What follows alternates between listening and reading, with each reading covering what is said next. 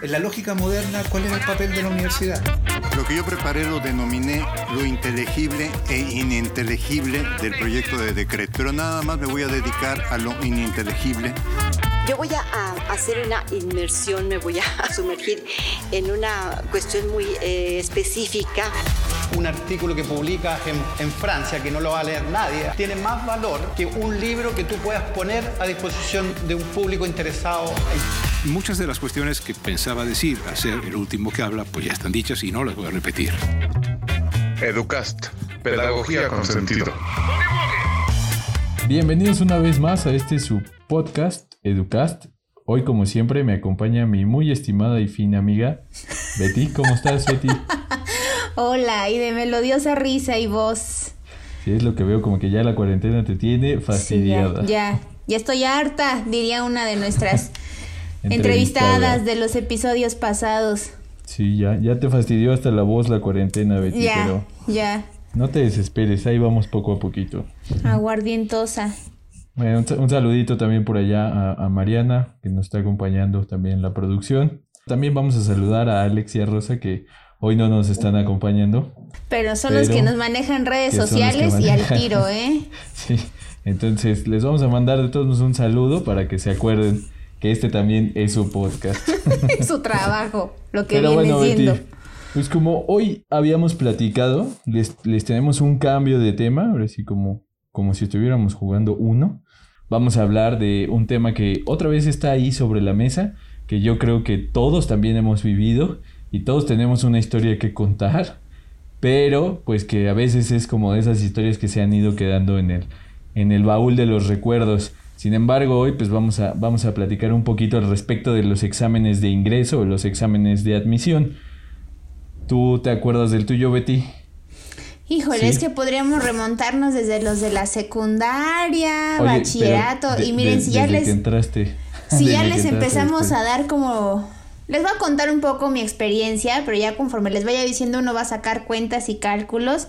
Pero por ejemplo, ¿quién no se acuerda de su examen de admisión al bachillerato, ya no se diga la secundaria, donde vives como esa emoción de hacer la fila con tu papá fuera de la escuela y entrar y que te den tu ficha en papel calca en ese entonces y todos los requerimientos necesarios para dicho examen, ¿no? Tus 5000 lápices de grafito 2.5, gomas, sacapuntas.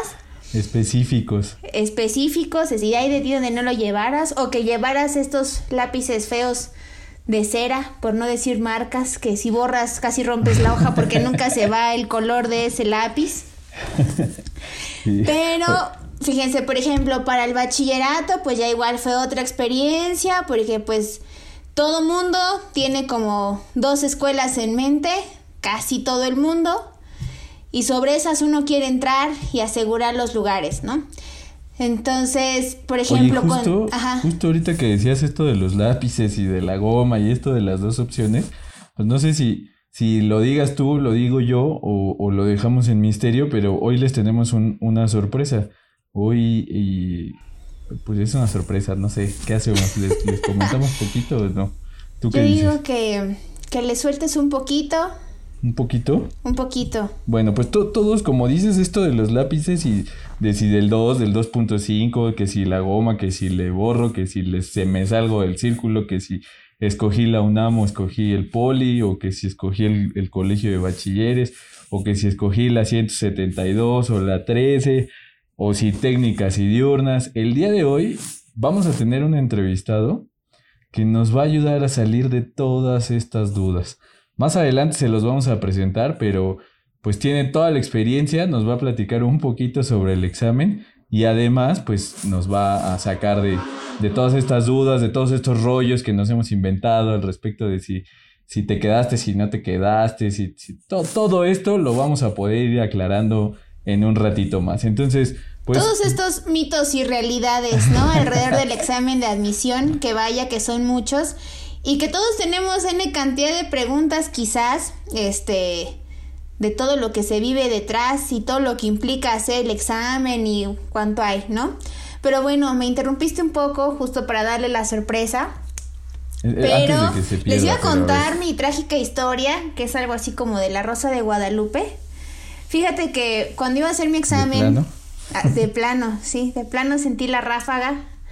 Cuando fui a hacer, sí, tal cual sentí la ráfaga porque cuando fui a hacer mi examen de admisión a bachillerato, pues fíjense que en ese entonces estaba el Mundial.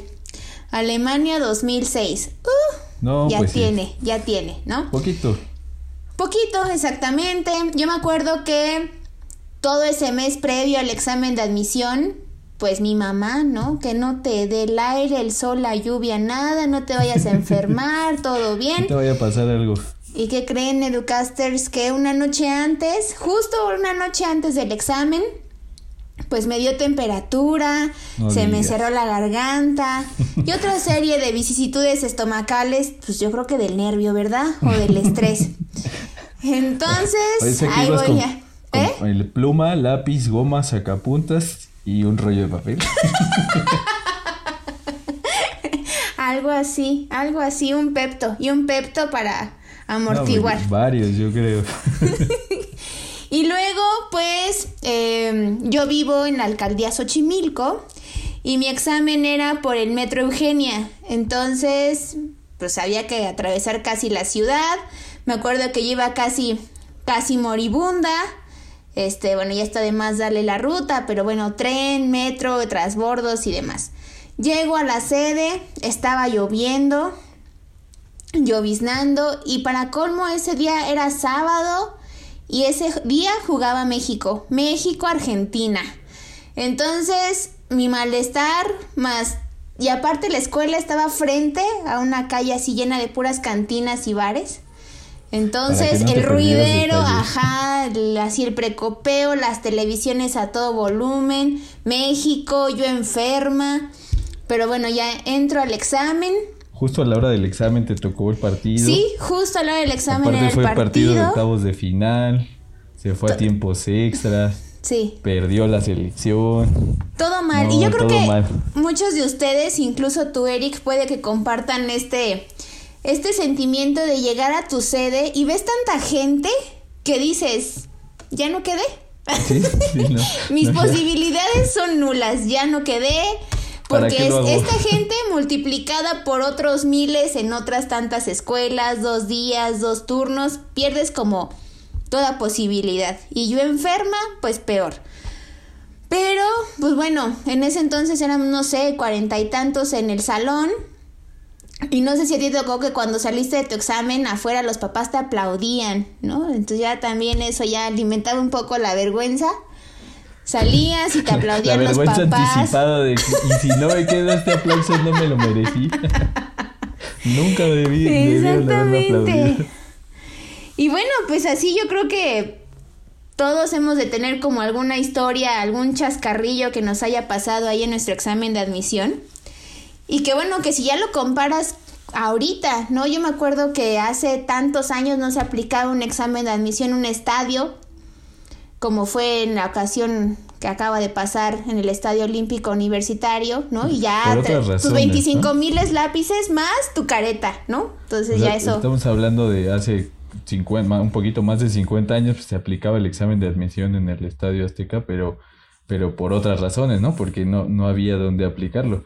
Actualmente, pues vimos hace, hace unos días eh, pues la aplicación en, en el Olímpico Universitario, pero pues por la situación por la que, por la que estamos atravesando, ¿no? Algo como completamente, pues, yo creo que nadie nos lo, nos lo hubiéramos imaginado.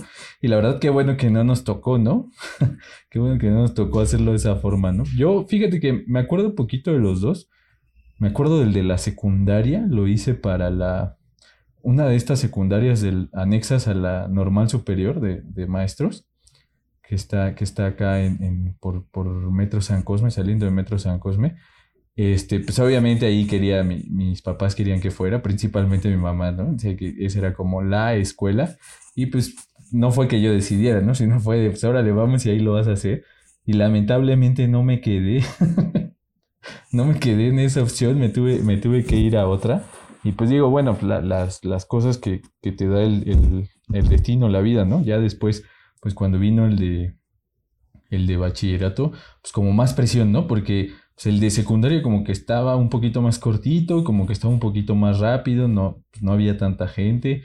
O sea, sí había como presión de quedarte ahí, pero sabías que pues, te ibas a quedar en algún, en algún lugar, ¿no? Pero pues para el de bachillerato sí me acuerdo que pues sí había como mucha presión, mis papás se fueron al VIPS a desayunar, este, yo tenía como ganas de vomitar, pero pues de, de los nervios, este, me sudaban las manos horrible, y pues me acuerdo que en el salón pues no, no fui de, de los primeros en acabar el examen, ¿no? Yo creo que pues fui en la media, ¿no? Con, con todos conforme fuimos acabando, pero un poquito de miedo de así de, ay, ese ya acabó y yo todavía no, y me estaré tardando más, pero pues, o sea, sí me acuerdo que uno de los consejos que me dieron pues fue, este, no, no, no te presiones tanto, ocupa todo el tiempo que, pues, que puedas, y yo dije, bueno, pues lo, lo voy a volver a revisar y todas las que tuve dudas pues las dejé como para, como para el final, para pensarlas con un poquito de de más de puntería, de puntería. Bueno, esas ya fueron al último, ¿no? Así como de, pues esta ya lo que, lo que, lo que diga el destino, porque como que no va a haber otra, otra opción. Pero bueno, mira, ya, ya que nos acordamos un poquito de esta historia, pues habría que platicar un, un, un tanto, así de manera muy general, porque pues hay que, hay que aprovechar la entrevista que vamos a tener un ratito más, que eh, la secundaria y el bachillerato o preparatoria, pues se, se encontraban vinculados en, en nuestro país eh, digamos que iniciaron juntos, pero no revueltos, y pues por ahí de la, de la revolución empezó todo este, pues todo este trama de, de, separarse, ¿no? La, la, secundaria se separa del bachillerato porque pues no todos tenían, de entrada no todos tenían acceso a la educación.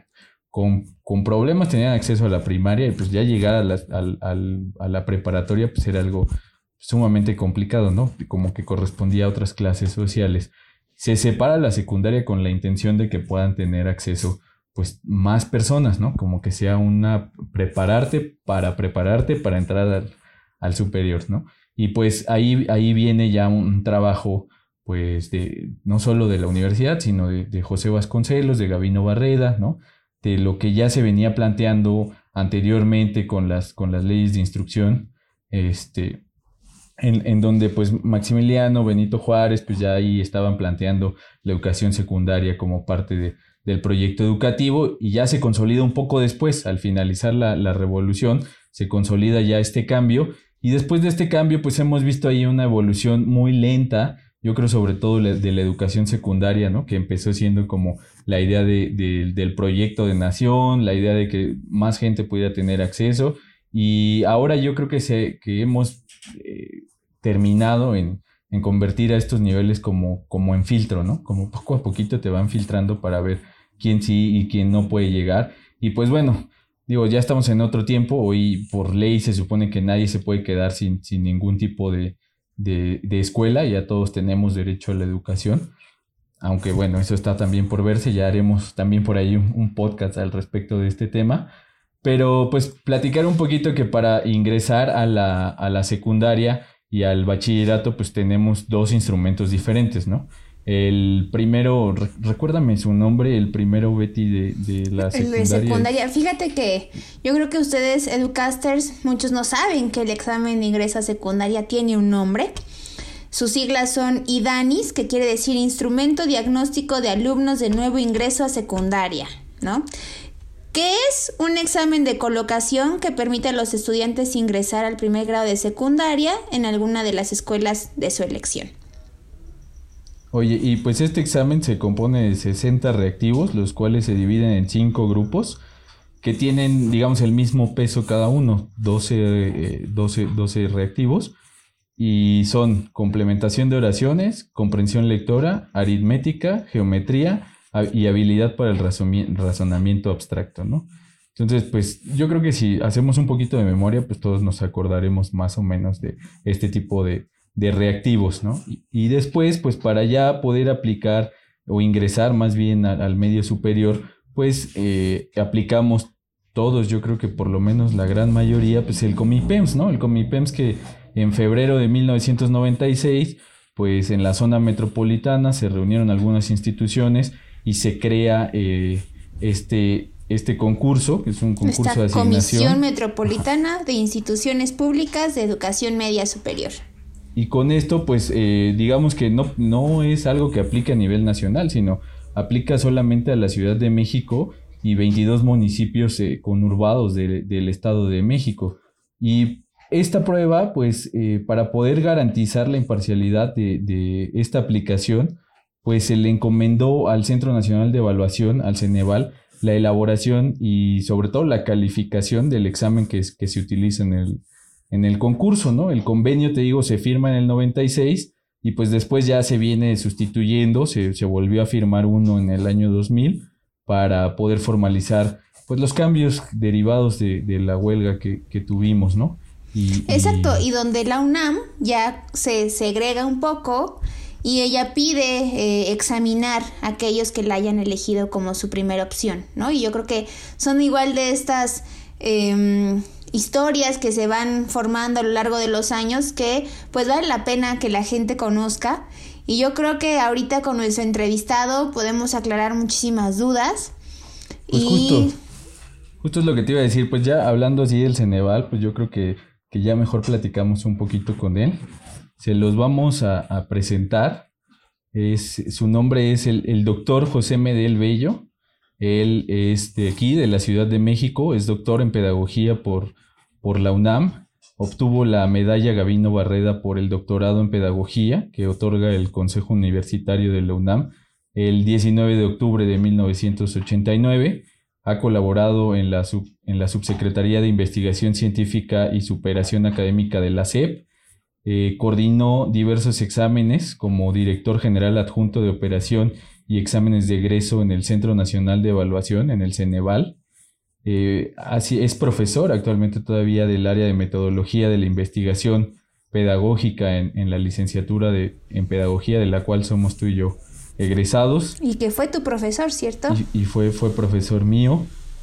Eh, asesor en el área de investigación pedagógica en, en, el Instituto Nacional de Bellas Artes y Literatura de nuestro país, miembro del Comité Académico del Consejo Nacional de Educación Turística de México, y bueno, pues ha obtenido algunos premios, premio a la excelencia turística Miguel Alemán Valdés en el 2004, otorgado eh, por la Fundación Miguel Alemán, eh, premio a la excelencia en docencia turística otorgado por la Confederación Panamericana de Escuelas de Hotelería, Gastronomía y Turismo, y Premio Nacional de Educación Turística otorgado por la Asociación Mexicana de Centros de Enseñanza Superior en Turismo. Entonces, pues el doctor Medel nos acompaña el día de hoy para poder platicar un poquito al respecto de todos estos mitos, realidades y leyendas, me gustaría decir a mí, sobre los exámenes de admisión, que obtiene toda, toda, la, experiencia. Y este, pues vamos, ahora sí que vamos a hacerle todas las, todas las preguntas que se puedan. Pero como ya pudieron escuchar, pues el doctor Medel tiene toda la experiencia del mundo al respecto de, de lo que son los exámenes de admisión y pues hoy queremos agradecerle el que nos esté acompañando un rato por acá por Educast platicándonos al respecto de los exámenes de admisión y sobre todo pues de su experiencia. Hola Pepe, ¿cómo estás? Hola Eric, ¿cómo estás? Me da mucho gusto verte. Ah, el gusto es mío para mí siempre, Pepe. Qué, bueno que estés muy bien. Por acá anda también Betty, que también es, es egresada de la facultad. Hola, buenas noches, tardes, días, dependiendo de que nos escuchen. No tuve la oportunidad de estar en su clase, pero bueno, sin duda ya escuchando el currículum. Y claro que en los pasillos de la facultad se sabe, ¿no? De esos nombres. De esos grandes nombres en la facultad. El ogro.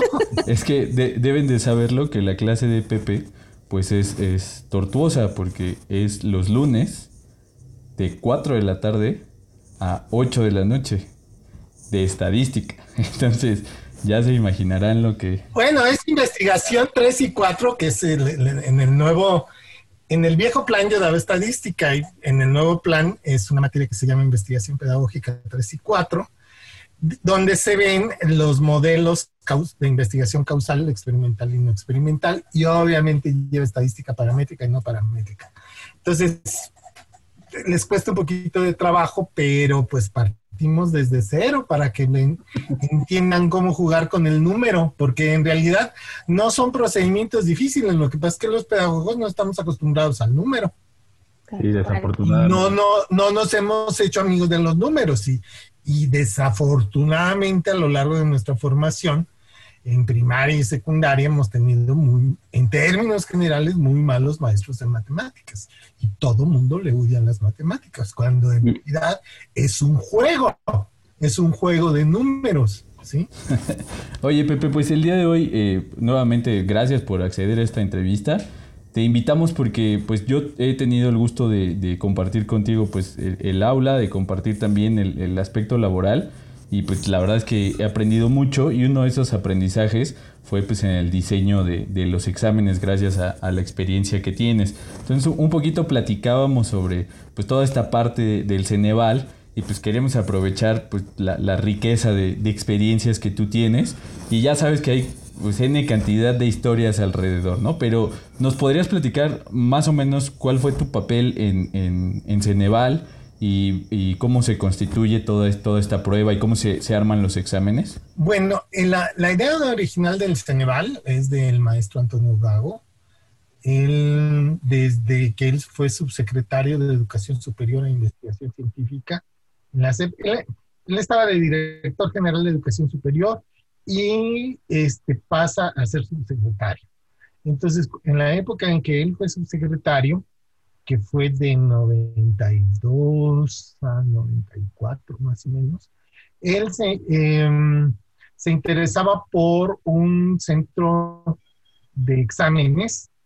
Em, la idea original era incluso implicaba hasta la modificación de la ley de, profesiones, este, para que em, como en muchos países europeos, etcétera, eh, eh, y de Estados Unidos, quien otorga la licencia son los gremios.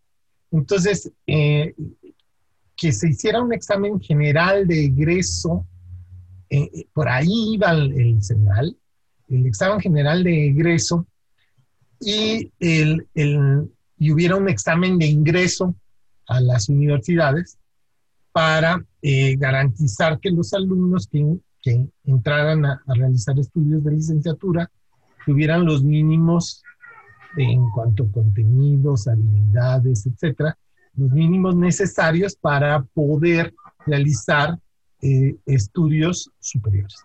Y por otro lado, que hubiera una serie de exámenes de egreso que te permitiera obtener la cédula profesional.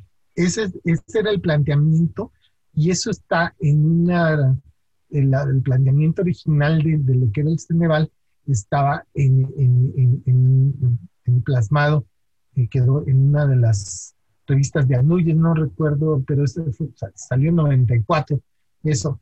Y entonces el examen de, el Ceneval nada más iba a tener dos exámenes, el examen nacional de ingreso a educación superior y el examen de egreso eh, exclusivamente se iban a trabajar las escuelas reguladas por la ley de profesiones, que son las, carreras que requieren cédula profesional para su ejercicio, como medicina, ingeniería, contaduría, este, veterinaria, etc.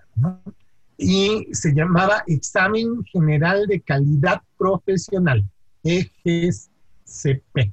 Así se llamaba el examen. De calidad. Y, eso empezó en 1994, en, en, Ceneval. Pero los estudios se empezaron a realizar desde 1992. Y entonces, este, ya, el, examen general, pues el, hacer exámenes pues es una labor pedagógica.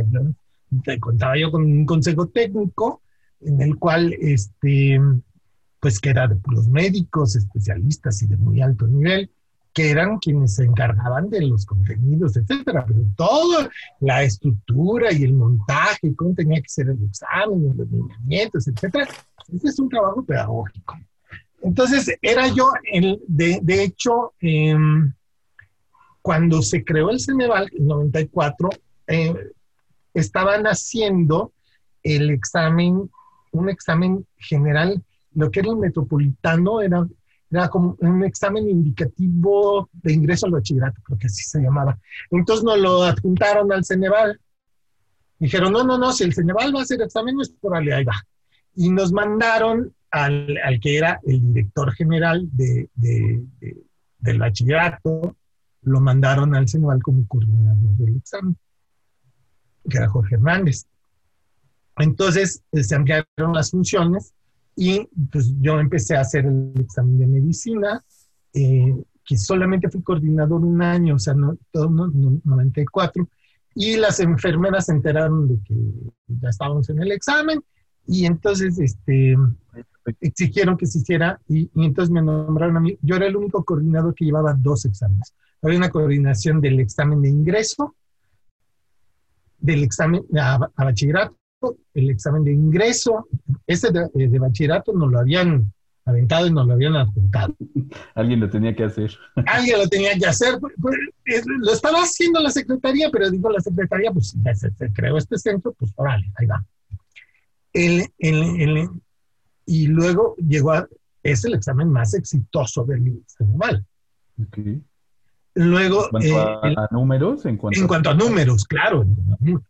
Entonces, te decía, el, para poder comparar poblaciones, los egresados de, o los que querían ingresar en Puebla con los de Chihuahua, etcétera, se construyó una escala nacional, que era el índice Ceneval. Entonces, el índice Ceneval tenía una media de 5.000 puntos y una desviación estándar de 1.000.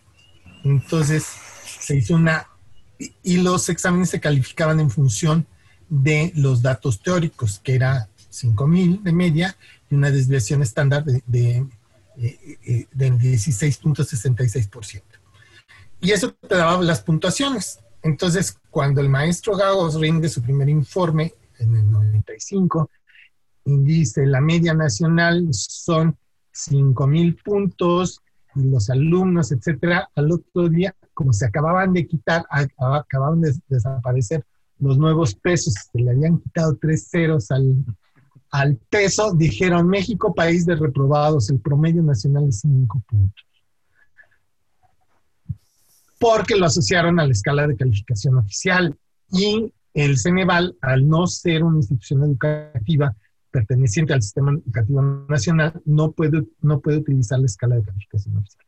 Entonces, por eso se decidió cambiar y ahora la escala de calificación, su media son mil puntos y su desviación estándar es de 100 puntos. Y entonces va de 700 a 1300 puntos.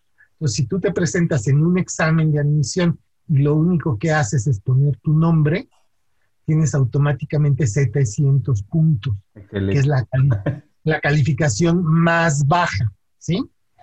Por eso es que el CENEVAL recomienda que los alumnos sean admitidos con mil puntos, porque mil puntos es el promedio, es la mitad, ¿sí? Y esto lleva al proceso de construcción. esta es como, digamos, la, la, parte más interesante. ¿Cómo se construye un examen, PP? En general, ¿y cómo se construye este? En términos generales, existen dos tipos de exámenes. Los exámenes que son construidos por norma, ¿sí? Donde tú tienes que ubicar a los sujetos desde el que saca la puntuación 700, 705, 700, así, hasta que llegan 800, 900, 1000, etcétera, hasta 1300. O sea, tu abanico de respuestas debe de, de, amplitud de la variable tiene que ir desde 700 hasta 1300 puntos. Entonces, esos son los exámenes por norma, que son los exámenes de ingreso. En, cambio, los exámenes de egreso son exámenes criteriales. ¿Sí? En un examen de ingreso, tú calificas por norma y, pues el, no sé si conozcan este refrán de que en el reino de los ciegos el tuerto es rey. sí, claro. O sea, ahí el que más, el que más puntos saque, pues el que tiene más saliva trae más pinole. Entonces, ahí puede ser que tú tengas un examen de 100 preguntas y el mejor alumno o el mejor sustentante tiene 40 puntos. Y entonces, pues ahí agarras y tú dices, pues el de 40 es el más alto y de ahí para abajo los ordenas. O el más alto sacó 98 y de ahí para abajo los ordenas. Depende en qué población estés. Oye, o sea que es como tu generación. Sí, o sea, para evitar problemas de que ese de 40 se le dieran 1300 puntos, por eso se calificaba con una eh, eh, puntuación teórica. O sea, la media con una desviación estándar de 16.666 para que fuera teórico. Y no, porque tú como profesor, tú llegas a, y tú, eh, ahorita tengo un excelente grupo y todos me sacan muy buenas calificaciones. Pero a la hora del examen. Eh, eh, todos me sacan muy buenas calificaciones.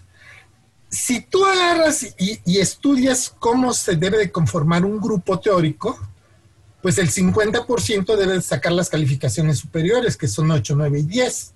Y el 50% debe de sacar las calificaciones inferiores, que son 7, 6 y 5.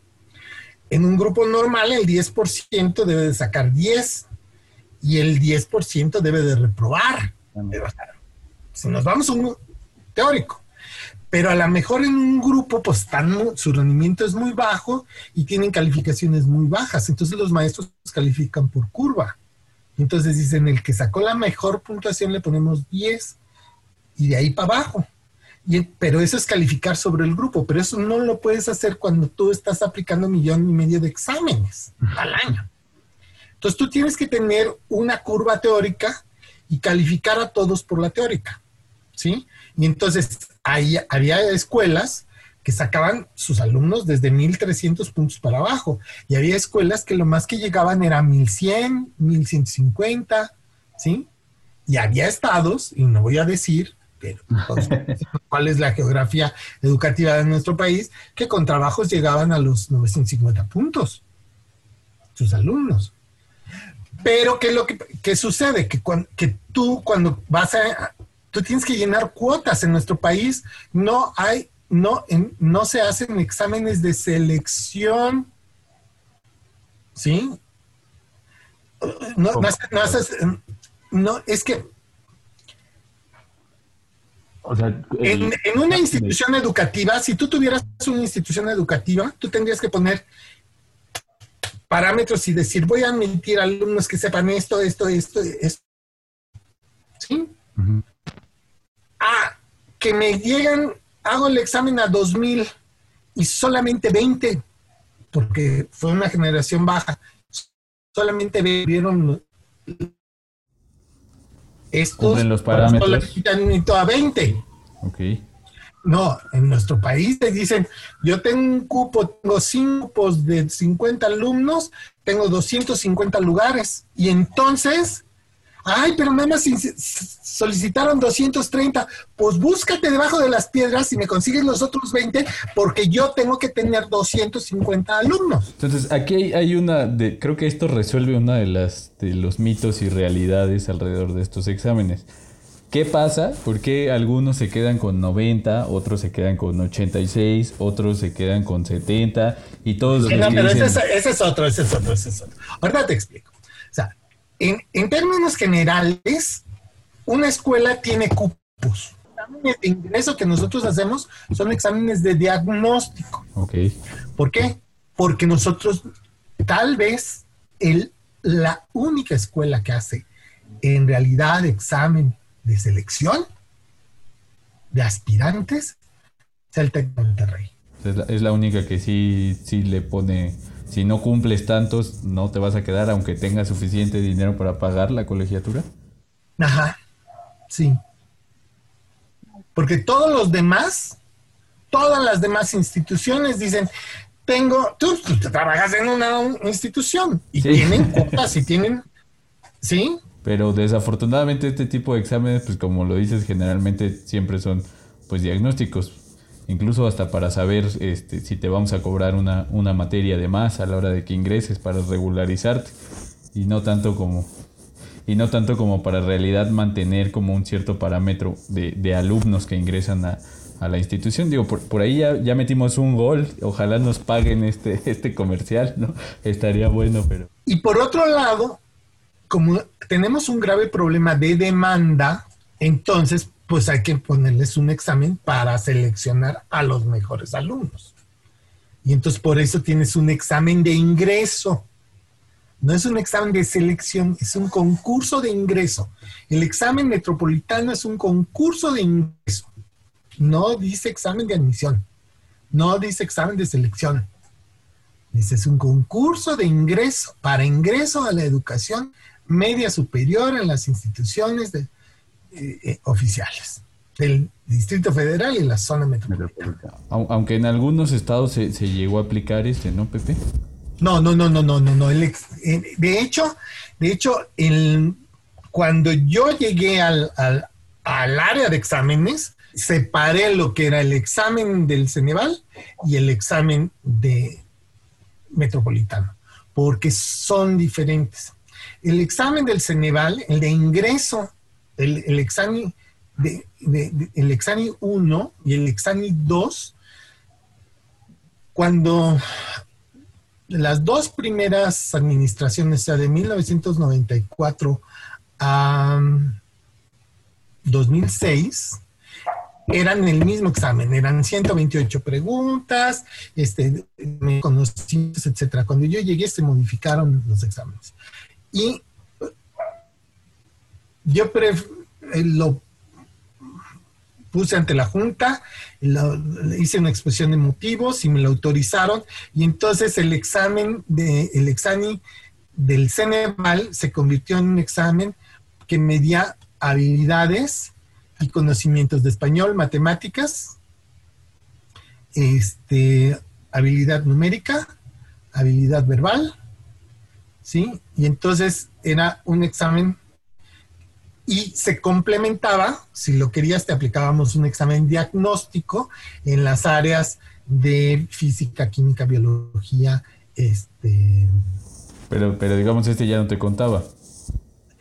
Algunos, eh, nosotros pedíamos que si querían incorporar el examen diagnóstico, eh, este, ellos definieran el algoritmo y no permitíamos que fuera más allá del 30% de la calificación porque lo que vimos era que el importante es que el sujeto tuviera habilidades para poder desarrollar la educación superior o la educación media superior. También influye la forma en que se construyen esos exámenes. Esos exámenes se construyen como, como tú ya has aplicado activos y tienes con eh, diversas poblaciones, tienes lo que sería eh, un índice de dificultad. ¿sí? El índice de dificultad te dice qué porcentaje de la población puede contestar el examen. Puede contestar la pregunta, perdón. Puede contestar la pregunta. Entonces, se trabaja cada sección del examen, y por tanto el examen completo, cada sección del examen debe de, la pregunta más difícil la debe de contestar al menos el 20% de la población y la pregunta más fácil la debe de contestar el 80% de la población y deben de tener una media del 50% cada una de las secciones para garantizar que el 50% de la población pueda tener una calificación satisfactoria. Entonces, esta sí es una realidad que de repente sales y dices, ay, este estaba muy fácil tal, y por eso es que cuando la empiezas a socializar, pues todos dicen, sí, era tal. Y pues por ahí sale el 10% que no. Y dijo, ay, yo puse, yo puse otra cosa. Sí, porque, o sea, así es como se construye un examen. Eso se llama la recta 2080, donde la pregunta más fácil la contesta el 80% de la población y la pregunta más difícil la tiene que ir contestando el 20%. El 20%. Y entonces tú cuando vas armando, tú no ves los reactivos, tú tienes las claves de los reactivos, los temas, etcétera, y sus dificultades. Entonces, dices, lo primero que haces es plantar una pregunta al 50%, luego una al 20% y una al 80%. Y entonces vas poniendo preguntas y tú vas viendo cómo se te va alterando la curva y cómo te vas desviando de la curva y dices, no, pues entonces tengo que meter uno más fácil o, ya hice esta sección muy fácil, le tengo que poner un reactivo que sea más difícil para para ir pensando. De hecho, cuando a, mí me hacían auditorías de los exámenes, a mí no me revisaban el examen, a mí me pedían mis curvas de diseño. Ok, para saber cómo, cómo estabas ahí. Si no estabas este, haciendo exámenes muy fáciles. O examen, porque precisamente como en el examen tú aplicas diversas versiones, imagínate que a, Beatriz le toca la versión difícil y a ti te toca la versión fácil. Y tú ingresas, te tocó la versión fácil. Entonces tú tenías que garantizar que independientemente de la versión, los eh, resultados fueran equivalentes. Si, si no es indiscreción, como cuántas versiones hacías al año de exámenes y para una aplicación. En realidad, a una institución se le manda una sola versión con diversos ordenamientos. Ok, sí, es exactamente, la misma. Exactamente la misma con diversos ordenamientos. ¿El ordenamiento que es el patrón de respuestas? Eh, haz de cuenta que, que, por ejemplo, que si tiene 20 preguntas el examen, Eric empieza por la 1, 2, 3, 4, 5 y tú empiezas por la 11, 12, 13, 14, Ok, 15. ok, ok. ¿sí? Son ordenamientos diferentes. En- yo hacía, hacía como de Exani 1, hacía como 20 versiones. Y yo estrenaba versión en las aplicaciones estatales o en las aplicaciones muy grandes. Ahí les mandábamos que no se conociera, porque si nos robaban muchas versiones y luego andaban en, la- ¿Qué? en el, en el rincón del vago y, y- y- muchas, muchas veces me decían, "Eh, es que están vendiendo, están vendiendo 20, 20, no, no te preocupes, tienen las 75. Ok, ahí no, no había, no había pierde, o sea, no, no iba a haber filtración. No había pierde, eran, eran diferentes. Eh, ¿Por qué? Porque imagínate que estuvieran vendiendo la versión que tú tenías. Sí, claro, pues ya, ya no sirvió de nada. ya no servía de nada. Entonces, como eran aplicaciones muy grandes, o sea, de 30 mil, 40 mil, 50 mil alumnos, yo estrenaba versiones en esas aplicaciones estatales o en aplicaciones este, eh, de instituciones muy grandes como Universidad Veracruzana. Y entonces aprovechabas estas grandes instituciones para hacer tus pruebas y después tener, pues ya ir probando ellos estrenaba versión, este, ellos tenían la garantía que yo estaba estrenando versión con esas. Entonces, tenía versiones que utilizaba así un montón y, y las versiones este, este, para, yo tenía la versión para Aguascalientes, la versión para Yucatán, la versión para Chihuahua, ¿sí?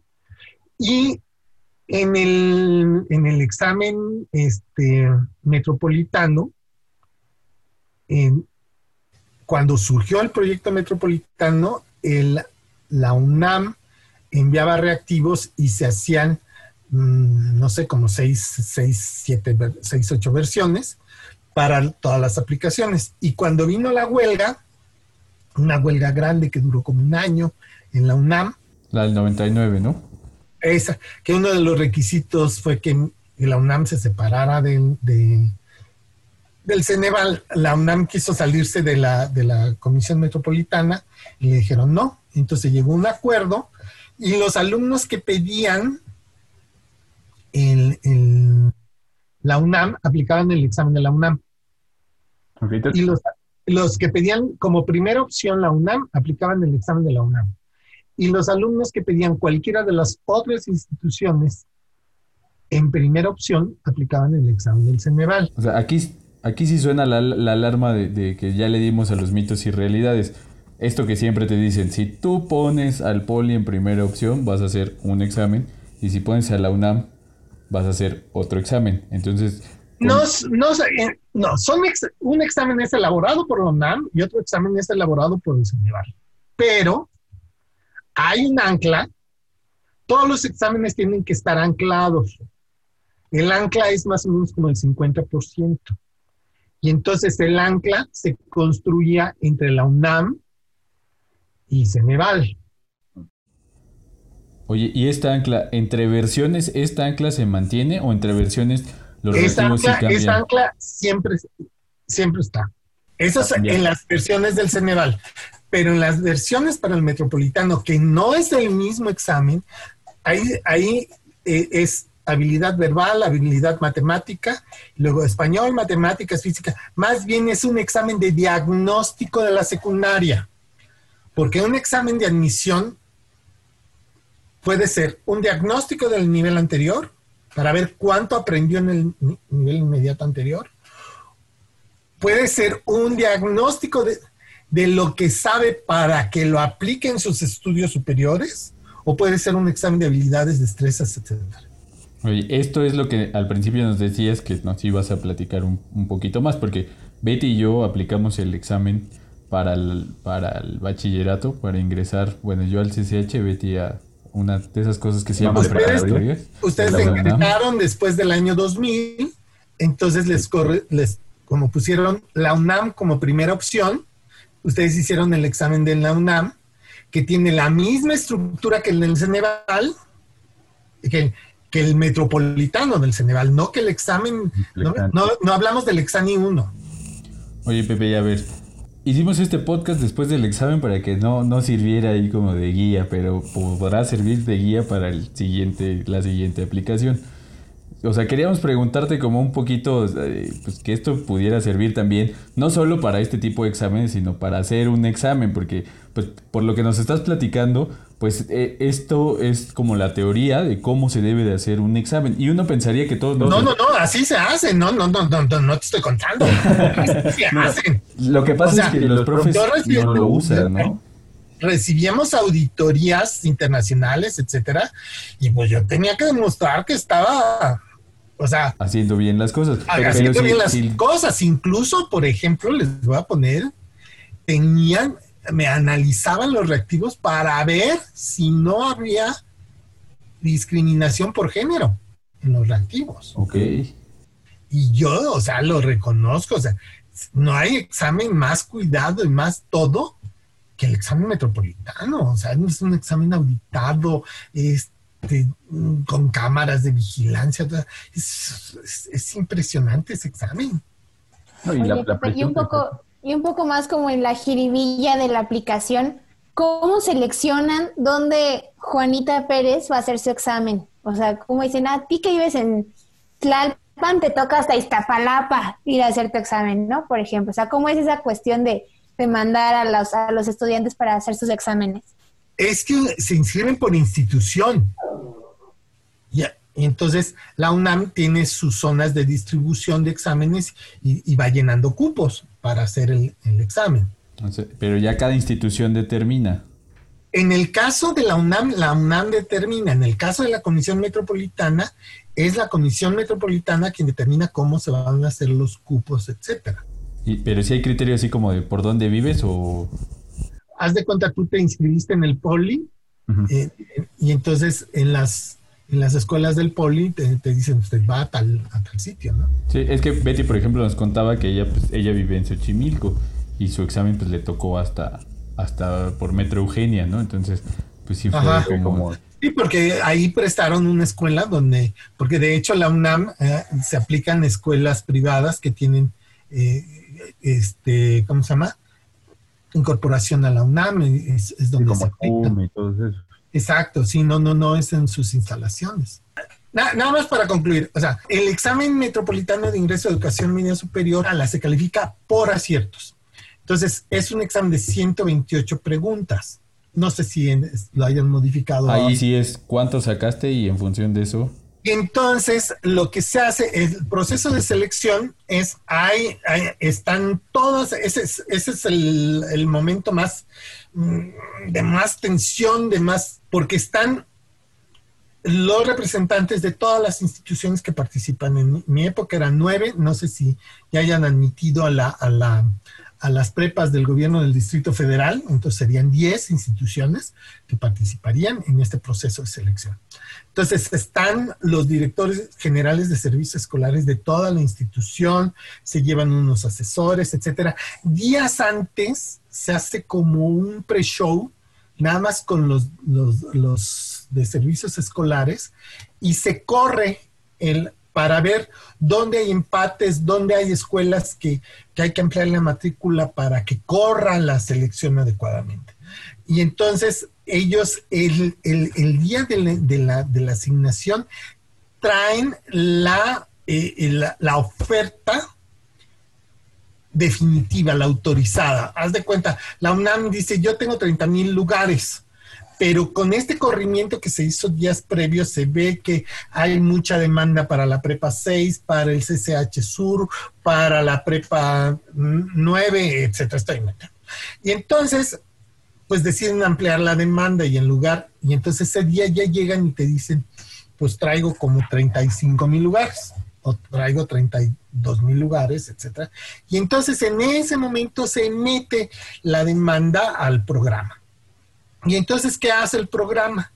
Selecciona a los alumnos por primera opción y entonces ordena los 350 mil alumnos que se que hicieron, los ordena por puntuación de mayor a menor.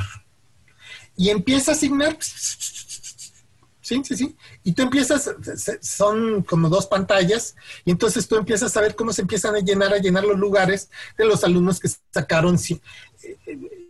Yo a los 18 años que estuve en el Ceneval, solamente tres veces hubo hubo tres alumnos que sacaron 128 aciertos, que sacaron todos los aciertos. Siempre había 127, 126, etcétera. Entonces, ¿quiénes se les asigna eh, escuela en primer lugar? Pues el que tiene más puntos. No vas a empezar por el que tiene abajo.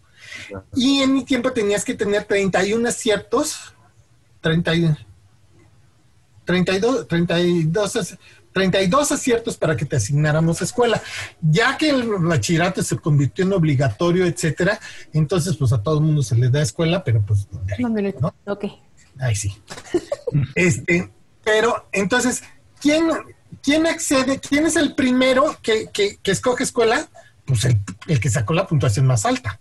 Entonces empiezan a llenar, a llenar, a llenar. Supongamos que la prepa 6, que es la más, la que tiene las puntuaciones, la que cierra primero, Supongamos que va en, eh, y te dice asignados los de 128, 127, 126 y así se va. Y de pronto en 114 se para el programa. Y dice, hay 100 alumnos que quieren, que están empatados con 114 aciertos, quieren ingresar a la prepa 6. Pero la prepa 6 solamente le quedan 20 lugares. Entonces, por acuerdo, ¿qué pasa? Que la institución, en ese momento la, la máquina sacaba una impresión y entonces se le lleva la hoja al representante de la UNAM, ¿sí?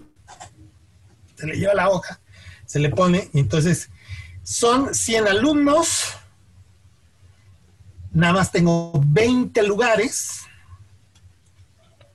¿Qué pasa? Y hay un criterio de igualdad. ¿Sí? ¿Qué es este? ¿Qué tiene que hacer la institución? Decirme cierro, y es decir, se pierden esos 20 lugares, ninguno de los 100 entra, y esos 100 se van a segunda opción. ¿Sí? Ese es un criterio. El segundo es amplio demanda, amplió la oferta, perdón, porque hay una demanda, amplió la oferta para que no nada más entren esos 20 lugares que yo tengo, amplió 80 más. Para que entren los 100. 80 lugares más para que entren los 100. Porque o entran todos o ninguno. Si no entra ninguno, se pierden 20 lugares. Ok. Si aceptan a los 80, hay que dar más. Tienen que tener, tienen que pensar en que en esa escuela deben de crear dos grupos más.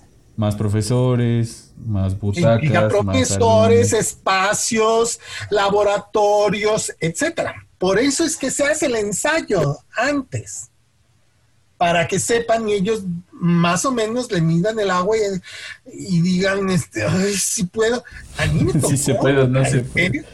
A mí me tocó de que llamaban a sus rectores, porque no, a veces eran este, de, de, ampliar en una escuela 300, 300 lugares. No, es que 300 es, en una escuela es, Y de pronto la UNAM decía, va. Y entonces yo yo, coordinaba esas, esos shows. Este, y entonces pedía aplauso para la emoción! Pidió, un aplauso para la UNAM, o sea, la UNAM se estaba echando el compromiso, o la UNAM o cualquier institución, estaba echando el compromiso de ampliar 300 lugares más. ¿Sí? también me tocó que hagan de cuenta que es, eran 32 los que estaban empatados y había, y había 30, y, 30 lugares. Tenían que ampliar dos. Sí, no sé. Y hubo instituciones que me dijeron que no ampliaran. Entonces preferían que se perdieran 30 lugares a dar dos más. Y eso lo tienen que firmar ahí. Su firma. ¿Eso se le puede pedir al IFAI? No sé, no sé, no sé si eso se le puede pedir al IFAI. Me tocó. ¿Cuál, cuál era la- Nos cuál era la llegamos a un acuerdo que si eran hasta abrir cinco lugares en automático, ya no pedíamos firma. Eso pasaba en automático, nada más decían, hay empate en tal, en tantos puntos, porque yo iba leyendo los empates, iba diciendo, porque a veces es una escuela en la que está empatada, pero a veces hay siete escuelas que están empatadas, una es del Poli, otra es de la UNAM, otra es del Colegio de Bachilleres, otra es de CONALEP, ¿sí? Otra es del CONALEP, porque el CONALEP es además por especialidad, porque en una escuela se da informática, se da este, robótica y se da eh, este, gastronomía. Entonces, a lo mejor en una escuela eh, se estaba cerrando gastronomía y se estaba cerrando otra, en, o en otra escuela otra, ¿no? Entonces, a, a veces eran, y pues hasta que no se desempataba, no volvíamos a correr. El programa estaba detenido hasta que.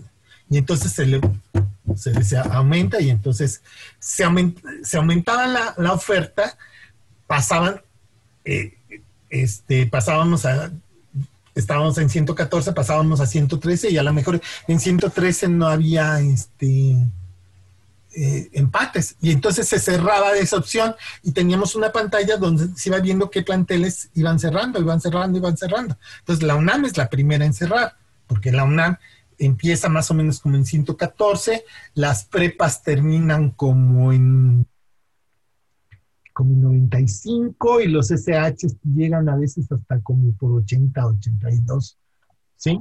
Ok. y ya se cierran, entonces ya que se va, ¿sí?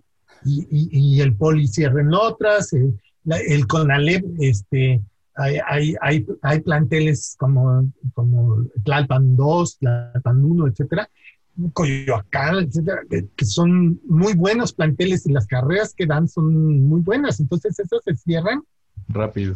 rápido. Oye, Pepe, Entonces, ¿y estos- en caso de que, de que, de que mm, dijera no aumento, entonces se iban al sorteo en, en- en el, en el- en- pasaban al esos 114 chicos que estaban empatados, pasaban a su segunda opción y entonces podía ser que hubiera un empate en otra escuela, porque ya era su segunda opción.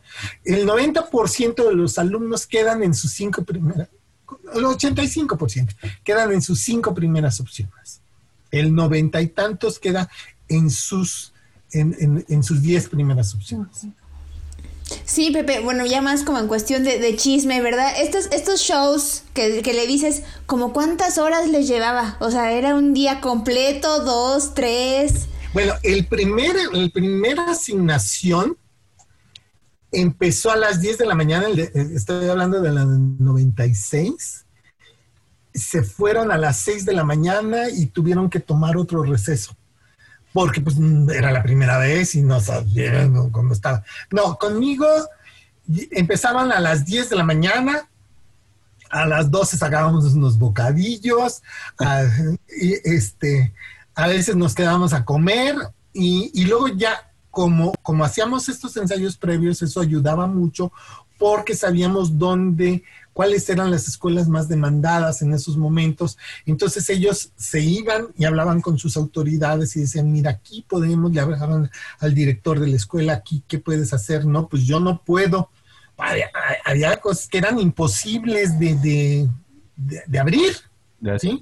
Por ejemplo, algunas escuelas técnicas donde eran muy buenas, pero era, este, voy, voy a inventar, este, imagínense mecánica espacial, pues no hay más que 80 lugares, ¿no? Y entonces no podían ampliar, no podían tener más, entonces ahí te decían, aquí, sí, no, no, no puedo ampliar. No hay forma. Entonces, con este ejercicio previo que, hacía, que se hacían dos días antes, podían ver más o menos cómo estaba el panorama, dónde se iban a atorar, dónde... Y entonces te- ya no llegaban y decían, abro, abro- doy una este, oferta de tres mil lugares más, sino decían, doy esta, pero en el momento en que se hagan los empates, ellos podían, ya tenían como que la en la manga y decían, bueno, pues sí abro, ¿no? Pero yo así me acuerdo de la UNAM y del Poli que llegaron a abrir 800 espacios, 300, 400 espacios, ¿no? En una escuela. Y, y siempre salían como con 2.000 sujetos más, ¿sí? Entonces, pues les aplaudíamos y, y, este... Y muchas veces mi director general les daba, les decía, pues muchas gracias. Y el de, y el de, y el de la Dirección General de Evaluación de, de la, de la SEP, lo mismo, pues, pues gracias. Gracias porque estábamos apoyando. Y entonces pasa que hay alumnos que solamente ponen una opción, entonces son o, entran a prepa 6 o entran a prepa 6, ¿sí? Y entonces, pues prepa 6 cerró con 140, 114 aciertos y sacaron 105, son muy buenos, pero como no pusieron otra opción, este, pudieron haber puesto CCH, CCH, no sé, este, Cualquiera, Naucalpan, Azcapotzalco. Naucalpan, porque, porque sur eh, cierra muy alto. A eso me refiero. A lo mejor si ponen, si pones prepa 6 SH sur, en primera y segunda opción, si no tienes más de 110 puntos, ya te fuiste a tu tercera opción. Ok. Esto- Porque ese son las que cierran muy alto. Es prepa, prepa, prepa. La de insurgentes, ¿cómo se llama? ¿Cuál es? Es que yo no me sé los. los- La, La Ah, 9. ¿ocho? la 8 es la de mis cuatro. Prepa 9, prepa La 8, nueve. prepa 6 son las que cierran más alto. Ok. ¿sí? Sí, CCH Sur. El, el- en mis tiempos, el- a veces era el, el que cerraba más bajo, a veces era el CCH Oriente o el CCH Vallejo. Eran los que cerraban más bajo. Pero, o sea, si tú vas a la UNAM y, y- y- y- y haces tu examen de, de ingre- de ingreso y entonces pones primero las siete prepas y luego los siete CCH, pues ya tuviste como la opción 9, 10. Si no sacas una calificación. Si no sacas buen puntaje. Y si no alcanzas una, una escuela, pues entonces ya a los de, de, de- de, asignación sales, tiene, está tu puntaje y dice con, con este, ¿cómo es? Con derecho a otra opción, pues ya es lo que queda. Ya para que tú la busques. Sí, yo me acuerdo que uno de los siempre dichos era, pon todas las de la UNAM. no te importe que esté el otro de la ciudad, pon todas. Tú llena la hoja. Pero no es, no es bueno. Fíjate, O sea, ni es bueno poner una, ni es bueno poner todas. poner Poner todas. todas. Eh, sí, a- a- ahorita un amigo, su sobrina, hizo, está haciendo el examen de admisión y me mandó y le dije, pero me hubieras preguntado, mijo, pues, pues, las siete prepas y luego los, ¿Para qué nací? Casi, casi. los cinco CCH. O sea, si no sacas 100 puntos, olvídate. Sí, claro. Y entonces más vale que le vayas buscando una privada, porque pues, si no, ya no. ¿Sí? Entonces, te- siempre yo les aconsejaba, pon la... Yo no sé por qué todo el mundo quiere prepa 6, pero, o sea, pon prepa 6, pon otra prepa y pon dos SH. Y, y luego ya mete... eh, Lo que, lo que más te quede cerca. etcétera, ¿sí? O sea, el, el poli hay, hay- hay unos que cierran altísimo también. Oye, Pepe, pues ¿cuántas generaciones no, no, no pasamos o no, o no pasaron? No dependieron de manos. ti. ¿Ves? No, ¿sabes qué? Hubiera quitado el video porque ahorita me van a cachar. y van a- Él es Pero, el culpable. ah, claro. Él es el culpable. Ah, claro, los que querían a partir del año 2001, los, no, no, del año 2000, los que pusieron UNAM como primera opción, hicieron el examen de la UNAM. Vayan a echar bronca a la doctora Valle, que en esa época era la, la directora de evaluación. Muy bien, pues seguramente ya ahorita ya escucharon todos, ya saben con quién, eh, de acuerdo a sus exámenes, quién es el responsable. Era un examen equivalente porque, porque se tenían que juntar los de la UNAM con los que pedían, porque había gente que ponía opción, la primera opción era UNAM, pero la segunda era poli y la tercera, entonces tenía que ser un examen equivalente. Eran exámenes que estaban, tenían una ancla y entonces, aunque era el examen de la UNAM, pues, este, era un examen...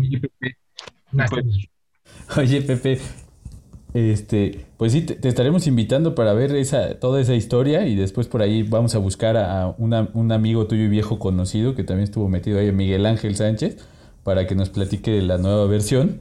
Pero para cerrar ahorita, así, dos cosas puntuales.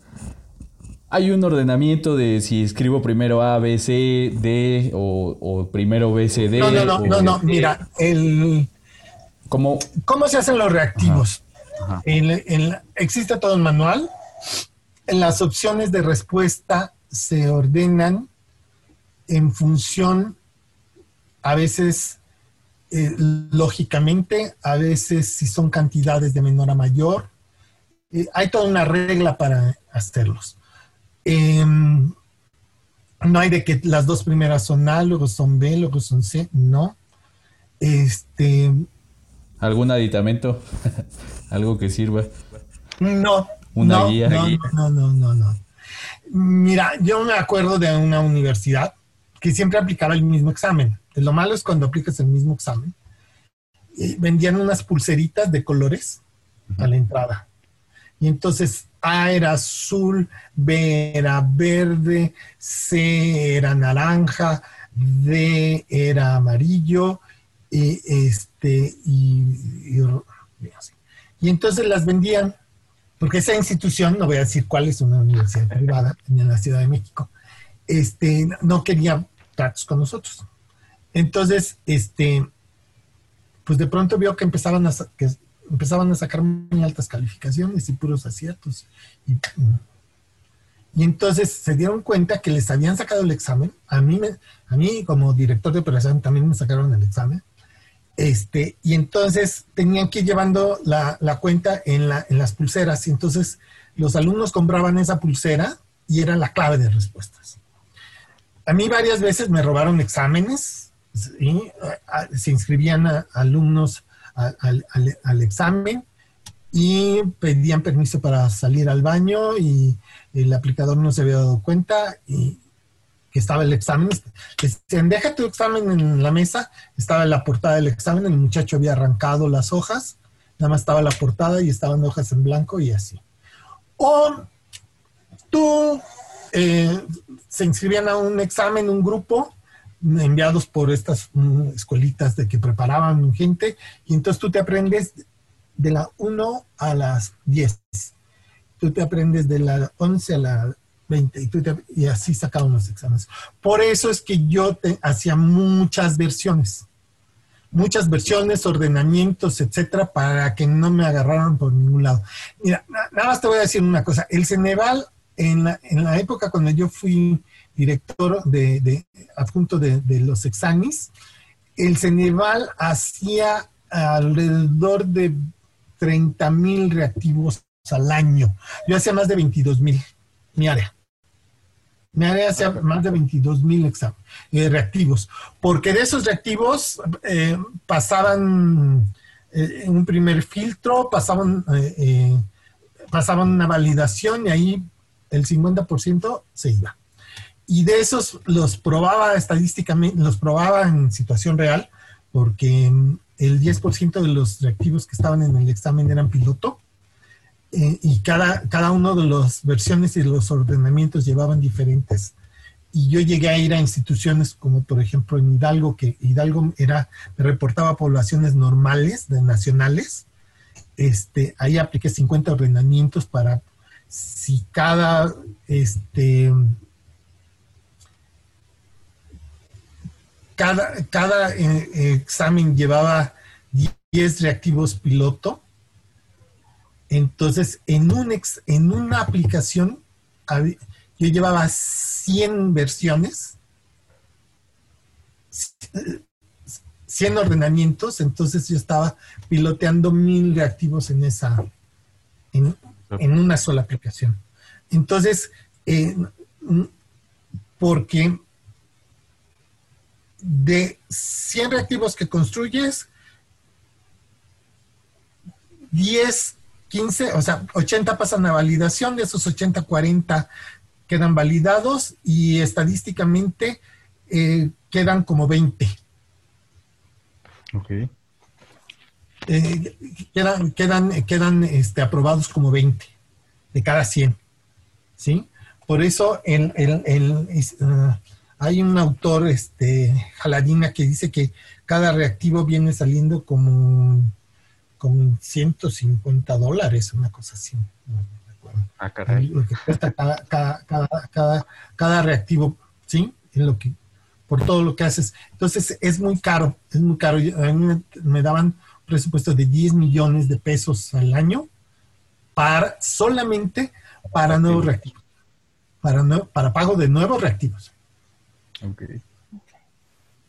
Y me lo gastaba, o sea, pero de, de, de, eh, íbamos peinando los exámenes y decíamos, aquí nos falta, entonces te decíamos, a ver, tú que eres especialista en historia de México, en la revolución, estamos tantos de tal tema, de tal tema, de tal tema. O sea, no, no, no hazme el reactivo que quieras. Yo te decía qué reactivos, cuántos necesitaba, etcétera.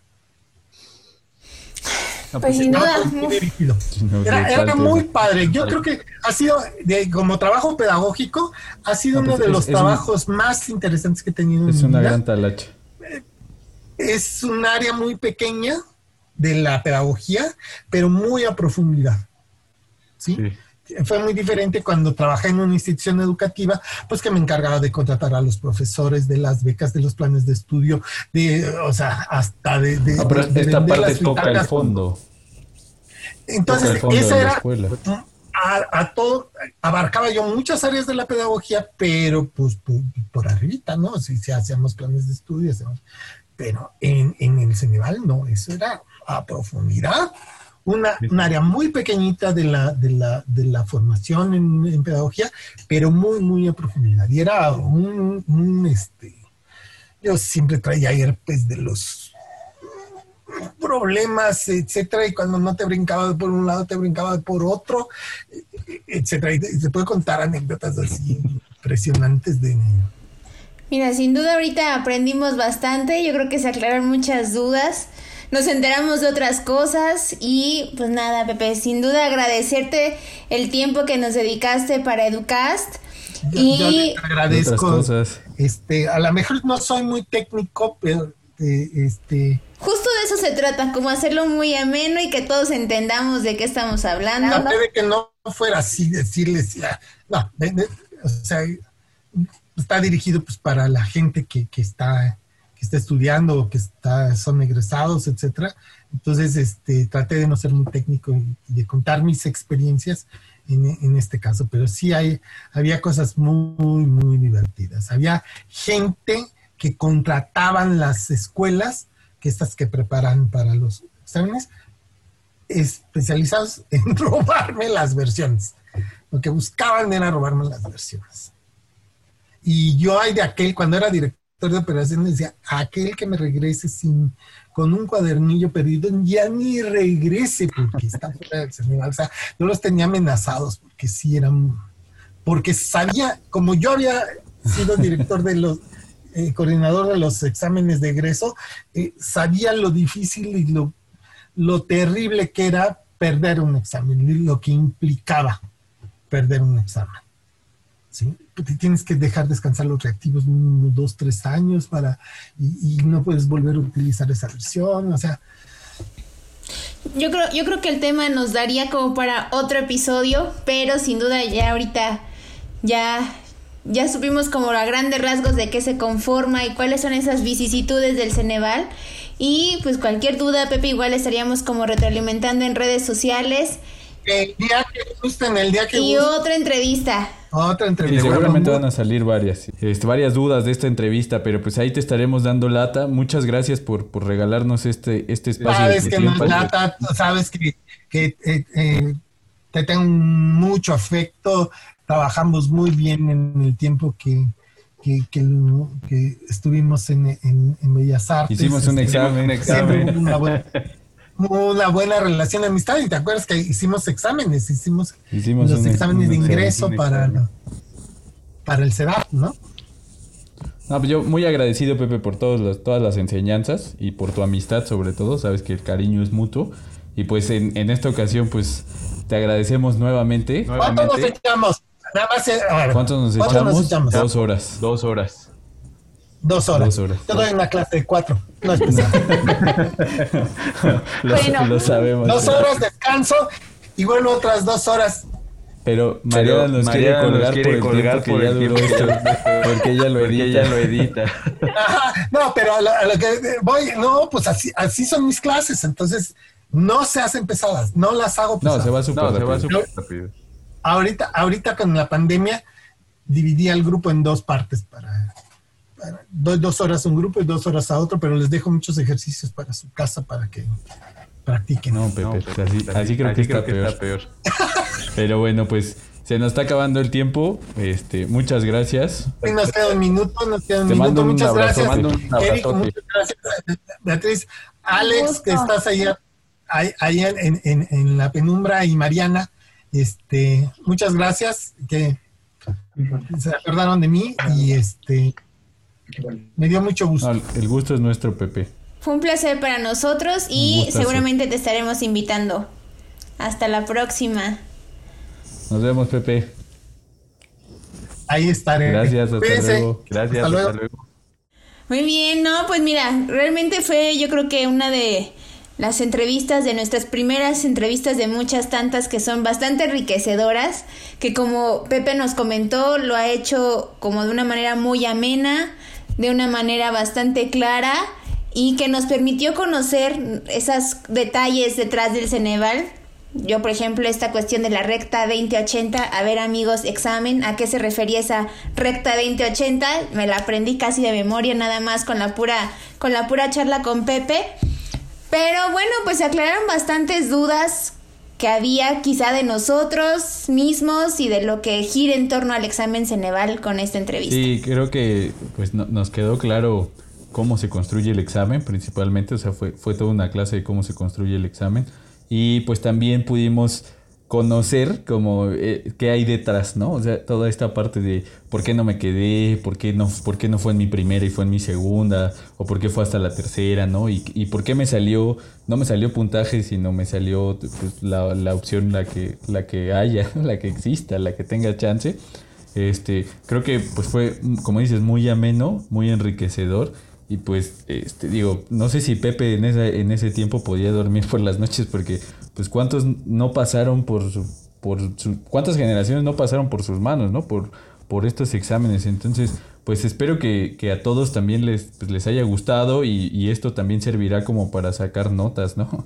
No solo para los de pedagogía, sino para los de ciencias de la educación, docentes, este, en estadística, o sea, creo que, creo que hay como bastante, nos dio como mucha tela de dónde cortar y pues ha sido, ha sido una, una charla bastante larga pero muy enriquecedora. Me, me quedé como con esta parte de, pues de todas las, las- los mitos y las realidades que hay, ¿no? O sea, de entre pon 10 opciones o pon 5 opciones, o si te podían vender una plumita, o si te podían vender una pulsera, o si había forma de que alguien tuviera el examen, ¿no? Pues ya creo que, creo que se aclaró por completo lo cuidado que son estos exámenes, ¿no? O sea que no es que, que cualquiera pueda tener acceso o que te lo puedas fusilar tan sencillo. ¿no? Yo creo, que, yo creo que todos nos imaginamos este salón, ¿no? Como con cinco pantallas, ir viendo así como en la Cámara Sí, de Diputados los focos de esto ya está en rojo de que ya se llenó y esas cosas bastante padres. Y muy al final él mencionaba algo de lo que cuesta un solo reactivo, ¿no? Y que quizás son cosas que no Sí. tenemos presentes, que damos por hecho que es una hoja de papel y ya, pero todo lo que hay detrás.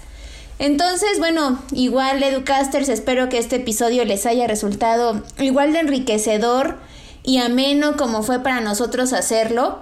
Y pues igual seguiremos en contacto en redes sociales. Muy seguramente el siguiente episodio ya abordaremos otro tema totalmente distinto. Pero bueno, no dejen de seguirnos. Y Eric, como siempre, un placer. El gusto sabes que siempre es mío, aunque me persigas y me corretees todas y cada una de las semanas. sabes que te quiero, te mando un saludote. Espero que estés muy bien. Eh, pues nuevamente reiterar el saludo a Mariana, a Alex, muchas gracias por todo su apoyo. Y pues sobre todo a todos los educasters que nos escuchan. Y a Rosa, Ah, a, Rosa, que no estuvo, a que Rosa, nuestra que no estuvo, community manager, no te la brinques. Pero que nos, seguramente nos va a publicar y seguramente en redes ahí se, se desquitará, no se lo pierdan. Síganos en redes sociales como arroba educast. También nos pueden encontrar en Facebook como Educast, Pedagogía con Sentido. Hay que escribirlo todo porque si no, no aparecemos nosotros, les van a aparecer otros, otros que quién sabe quiénes son.